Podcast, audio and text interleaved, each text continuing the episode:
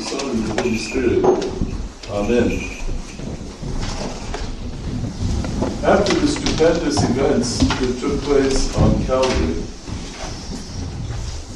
after the death, the judicial execution, the judicial murdering of three men, one of whom is Christ, we understand, and it becomes abundantly plain and clear, that those who are closest to Christ are completely caught off guard uh, by what is about to happen, by what is about to happen, by what is about to happen. They don't come with a kind of plan, a kind of program for the day, a kind of agenda in which, well, by now this should be happening.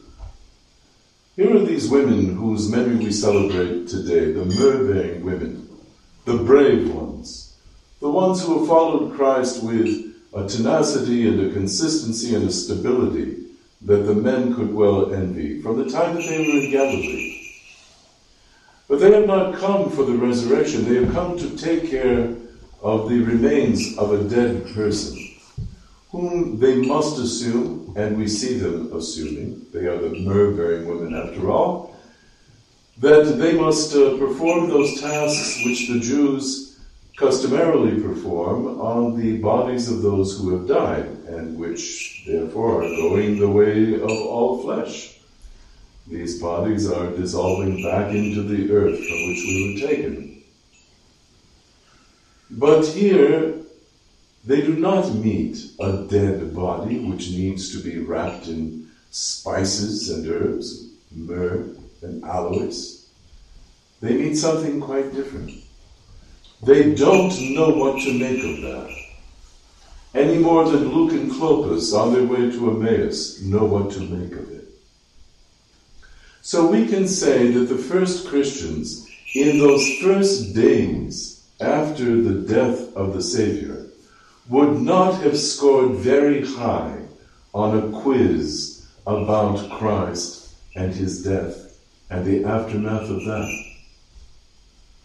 We can't say that these people are sad because they have lost a political leader, because no one makes any distinctions between religion and politics in this age. The pagans have an emperor in Rome who is, after all, a god and is worshipped, in addition to having to pay taxes to him. And uh, the Jews are a theocracy. They believe that through the political ministries or just the ministries of the leadership of the Jewish nation, God acts in behalf of his chosen people. So those who say today that Christ is essentially a political rabbi are anachronistically reading back our own sense of things onto a time which could not have comprehended what we were talking about. In any event, what we see is this that the hearts of all of those people, whether it's uh, Nicodemus who was the disciple by night, whether it was Joseph of Arimathea who came before Pilate, it says boldly, with boldness, with courage, with guts, to ask for the body of the Savior and to put it into his own newly hewn out tomb that it didn't matter that their heads couldn't pass the quiz because God can work with us if our hearts are right. Given what they assumed to be the case, yes, they are wrong, they are mistaken, but given their assumptions that they must take care of their beloved leader even now after his, as they see it, death, and the corruption of his remains, God can work with that.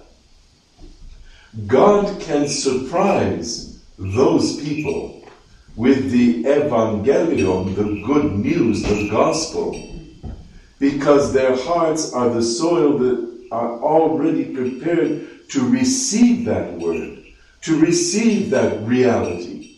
And it will fall into their hearts like the good seed that will bear fruit an hundredfold.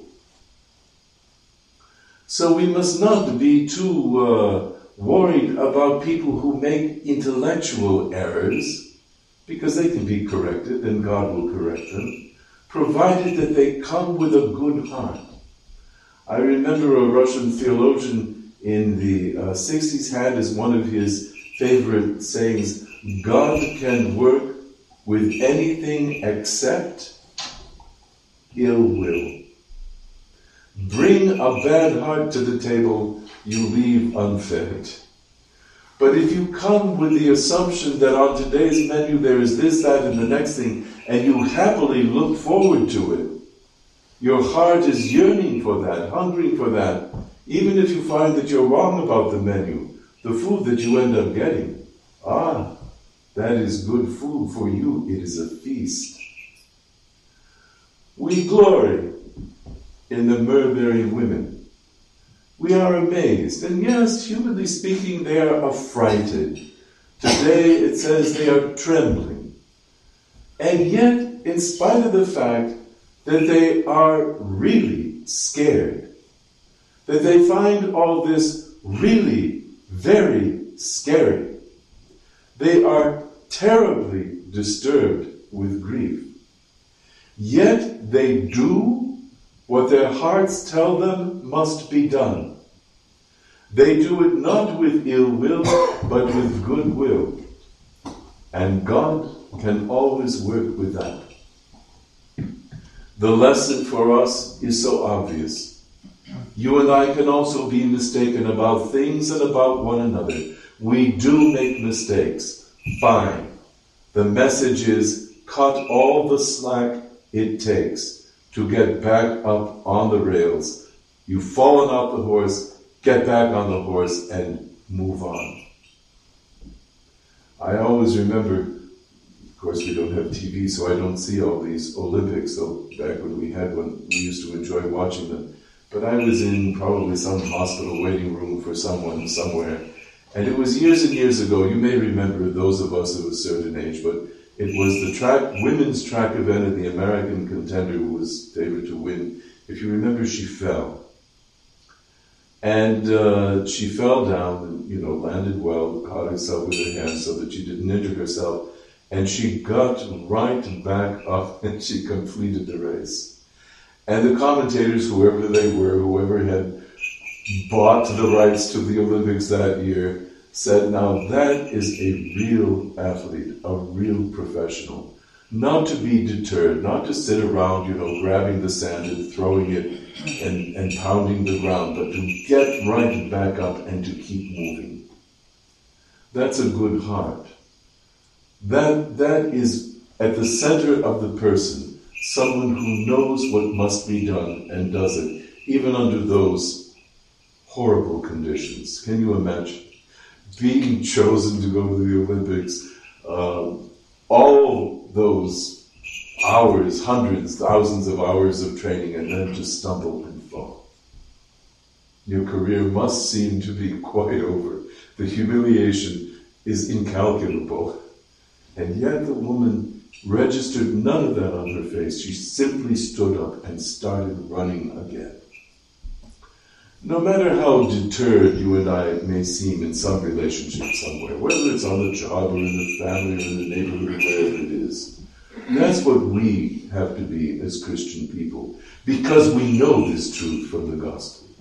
Because we know that we are called upon to be the yeast that will elevate the situation. We are called upon to be the salt of the earth. And we know what happens when salt loses its savor. It is good for nothing but to be discarded. This is why we always say no matter how many IOUs we collect from one another as we go playing the bumper cars of life through the day and so on and so forth, we have to get rid of them.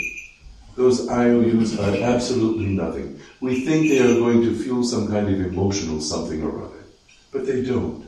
They're destructive. They harm us. They are junk food. We let them go, we let them go, we let them go. We burn them up, we throw the ashes away, we move on. The myrrh bearing women, well, you could say, huh, they didn't know what they were doing. Oh, yes, they did. They knew perfectly well what they were doing. They were doing the right thing. And even though it was not called for, it turns out that They didn't use any of that myrrh for what they brought it for. They didn't have to be concerned about who would roll away the stone. It was already rolled away. You can be wrong about all of the details and be right about the very reason for which you are doing something. We need to cut each other all the slack we can. And we need to ask for slack, which means to apologize, to say, forgive me, and so on and so forth. These are some, some of the great lessons that we can take out of these great Gospels that follow the Sunday of Pascha. And we can bring them right into our own home, into our own workplace, into our own neighborhood. We can bring them right into our own life. We can say to our heads, Heads, look at these things and change.